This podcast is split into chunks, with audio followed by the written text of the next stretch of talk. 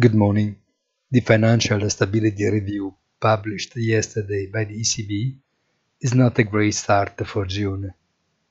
The basic concept is that the rise in rates has nevertheless lifted the veil on the vulnerabilities of an economic and financial system that grew in the years of the pandemic by exploiting a strong recourse to debt.